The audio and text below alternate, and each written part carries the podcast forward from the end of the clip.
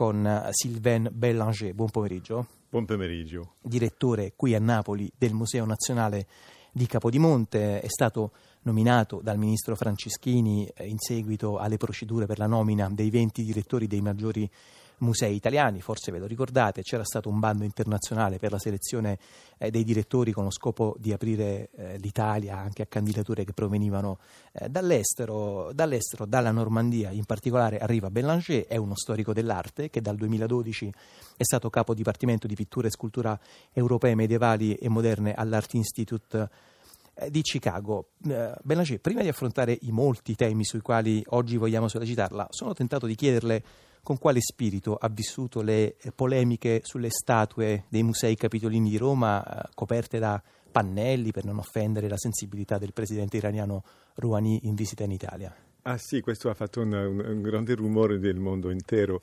eh, ma non, non solo in, in, Italia, perché for, forse voi sapete che il presidente francese ha cancellato una, un, una colazione, ha trasformato una piccola colazione per evitare il vino. Cosa dire di questo? Uh, Churchill aveva una bellissima parola.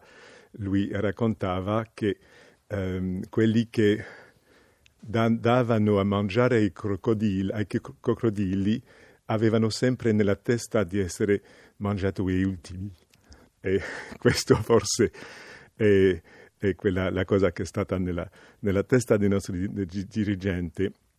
Ma eh, il rispetto culturale, il rispetto religioso lo capisco anche eh, quando io vado, andavo nelle, nelle pa- paesi islamici, eh, il mio comportamento era adatto a, a, un comportamento locale che non era lo stesso eh, per, che avevo in, in, in Europa, e questo specialmente per le, vero per le donne che non si vestivano nello stesso modo. Eh, e si vuole anche fare la politica e l'economia. E allora. Senta, direttore Bellanger, è sempre un po' lungo questa eh, traccia. Lei dal 2012 ha ricoperto, come dicevo qualche secondo fa, un posto di rilievo a Chicago, credo nel secondo museo in assoluto degli Stati Uniti dopo, dopo il Metropolitan eh, di New York. Che cosa ha imparato appunto lei, europeo come noi, dagli americani eh, nella gestione del patrimonio artistico e culturale? Uh, ho lavorato molto in America, non solo a, a, Chicago, ma anche al Museo di Cleveland, anche a Washington. E, dagli americani ho imparato due cose, anche di più, ma due cose uh, immediate. Uh, una cosa è essere così positivo, sempre, piuttosto che di lamentarsi. Anche quando gli americani non sono d'accordo con una decisione, loro seguono quando il presidente americano è eletto, tutto il popolo americano è dietro il presidente.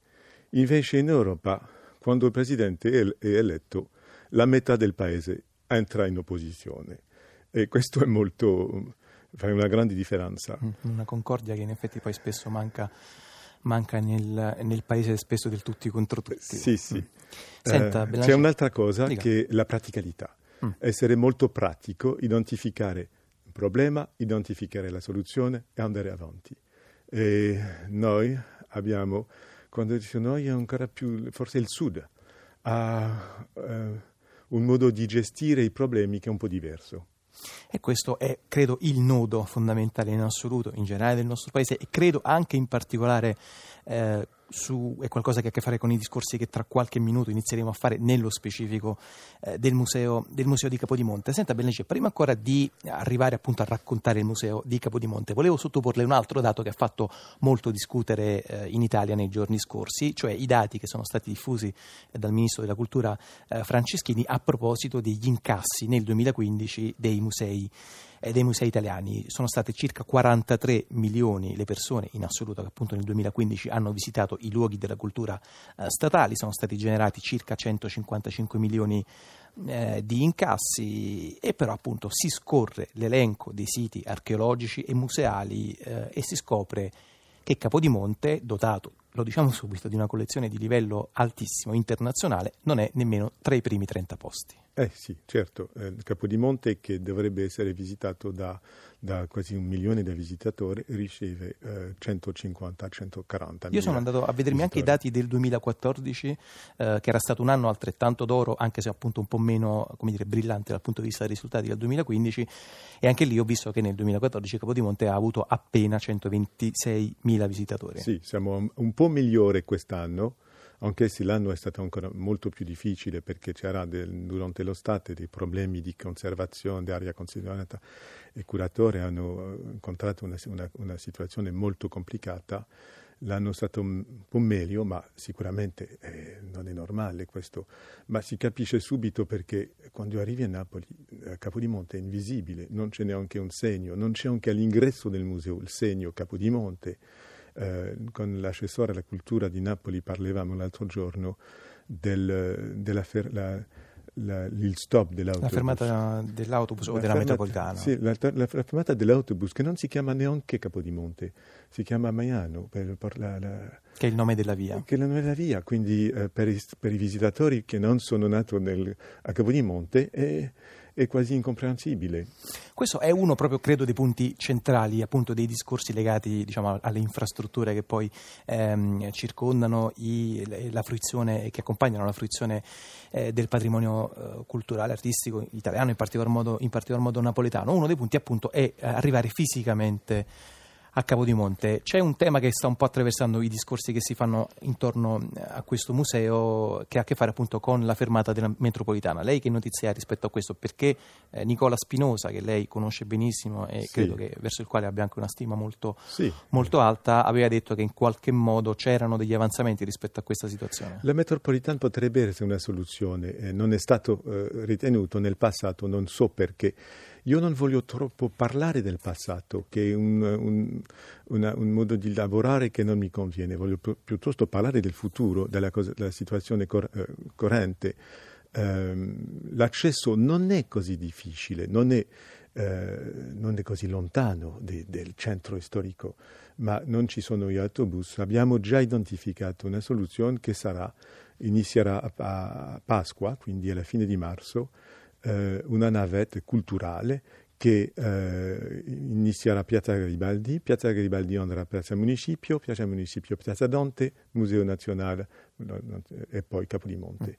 Quindi ogni, ogni mezz'oretta avremo questa navette che ci aiuterà, ma un, un prodotto Capodimonte e come tutti i prodotti, un prodotto culturale si tratta come un altro prodotto. Lei dice è una questione di marketing. È una questione di marketing. In sì. Francia le persone si fanno 50 minuti di cos'è la RERB per andare eh, a Versailles. Che è bruttissimo.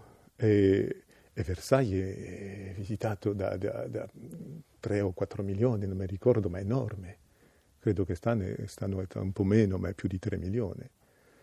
E sicuramente il bosco e il museo. Sono due prodotti culturali di allora, altissimo livello. La interrompo soltanto per specificare una questione che magari a chi non è di Napoli non è, non è ben chiara. Il um, museo di Capodimonte si trova all'interno eh, del bosco di Capodimonte, che è appunto una um, diciamo, distesa di eh, prati eh, molto, molto ampia. Altrettanto, credo, direttore Bellanger, poco sfruttata dai napoletani. Ci si va per fare un po' di jogging, ci si va un po' per giocare a calcio, ma tutto sommato mh, credo è, che le potenzialità siano poco sfruttate. Sì, è utilizzato un po' come un giardino pubblico grande. Com- ma il, il, bosco di Capodimonte che è enorme, è 140 ettari, con 17 edifici che sono legati al, all'uso agricolo della famiglia reale quando eh, i Savoia e i Borboni eh, vivevano nel posto.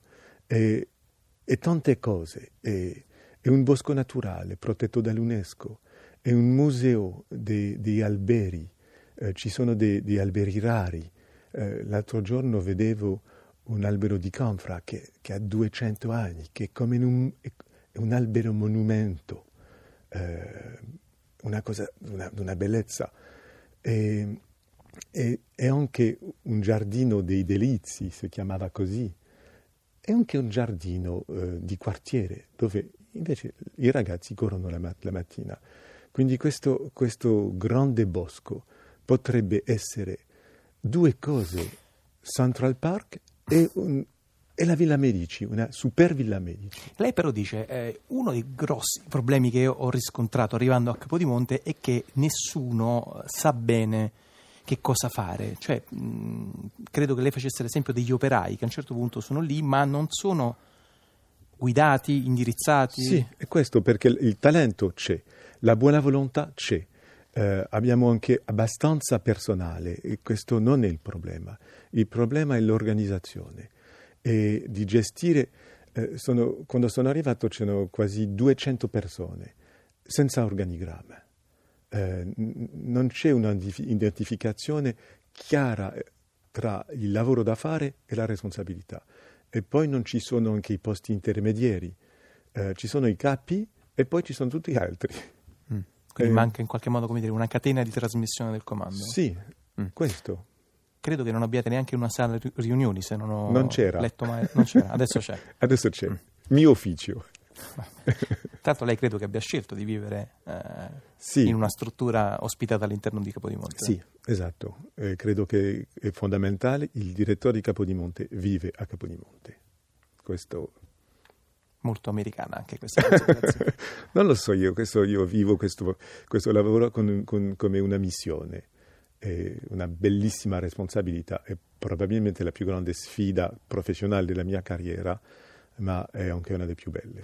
Senta Silvan Bellagé, questo è un tema, un argomento che noi qui a Zazà proviamo a portare avanti da eh, tempo, ospitando molte voci, che crediamo anche, come dire, arricchendo i punti di vista delle, delle più diverse delle più diverse posizioni. Abbiamo ospitato qualche puntata fa il suo collega eh, Zug Trigel eh, di Pestum, spesso sentiamo Salvatore Settis, abbiamo seguito con molta attenzione la vicenda dei Girolamini eh, di Napoli, appunto fin dalle prime denunce eh, di Tommaso Montanari. E, e, appunto in particolar modo questi due ultimi nomi che ho citato, quelli di Salvatore Settis e quelli di Tommaso Montanari, sono in qualche modo portatori eh, di una idea secondo la quale eh, l'arte e la storia non devono produrre denaro, ma devono produrre memoria, integrazione, cultura civica, eh, cittadinanza e riguarda in qualche modo appunto un, un, modo della politica di intendere la cultura. Lei rispetto a questa posizione che idea ha? Io non vedo una contraddizione lì, assolutamente no.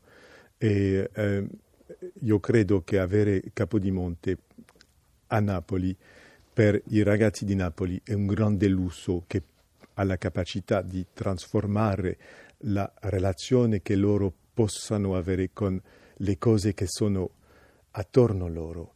Eh, un museo è un luogo dove si, si, si eh, come, come, posso dire, si, imper, si impara da, da guardare mm-hmm. e guardare e capire. La cultura è la costruzione di una sensibilità.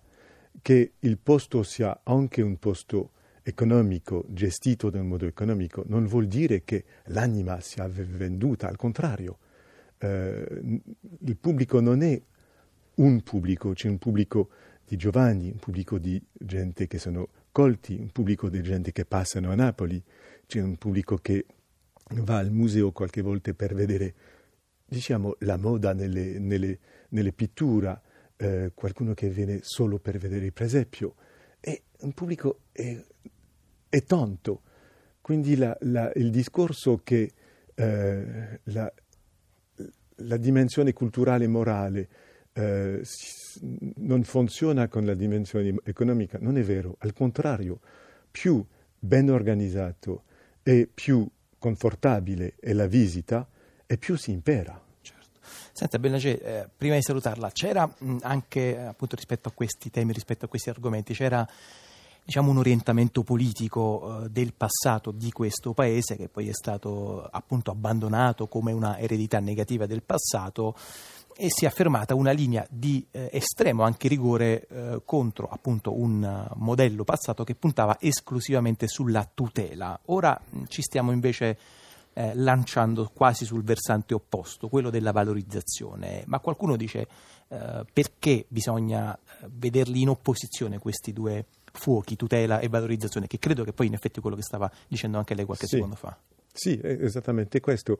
E, un museo americano non sono mai, non esiste l'unico museo pubblico che appartiene al, al, allo Stato americano, la National Gallery di Washington, tutti gli altri sono privati, ma sono privati in senso che sono di cittadini che hanno dato le opere e i soldi per un lavoro che sia un lavoro pubblico e la, la, la dimensione educativa dei musei privati americani è molto più seria che quello che abbiamo in Europa, anche, anche, Francia, anche in Francia. La, al centro del museo di Capodimonte io vorrei mettere il pubblico e la didattica.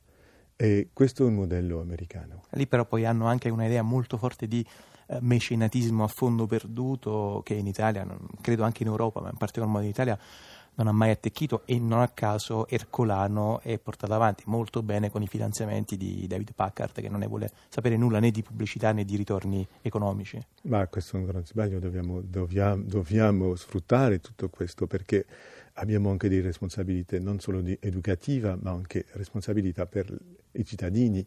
Eh, io credo che Napoli è una città che potrebbe vivere benissimo non sono l'unico da credere questo, e, la, e tutti veramente pensano questo, giustamente, che Napoli eh, potrebbe vivere benissimo del turismo, c'è tutto, anche la, la, la gentilezza della gente che, che, è unica a Napoli. Voi le sapete benissimo, c'è l'accoglienza napoletana, è, è una cosa bellissima. E questo talento, la, la, storia, la bellezza, il mare, la montagna, il Vesuvio, le collezioni, la storia, c'è tutto. È una delle più belle città, di, città d'Italia e, e, è così non sfruttato che è anche strano, è difficile da capire qualche volta. È difficile da capire. Queste tra l'altro sono considerazioni eh, importanti per misurare eh, la qualità della discussione su conservazione, fruizione, tutela e, e valorizzazione e credo in fondo anche su ciò che una società chiede davvero a un, a un bene culturale. Eh, per tutto questo ringrazio molto il direttore del Museo Nazionale di Capodimonte, Sylvain eh, Bellanger, eh, e a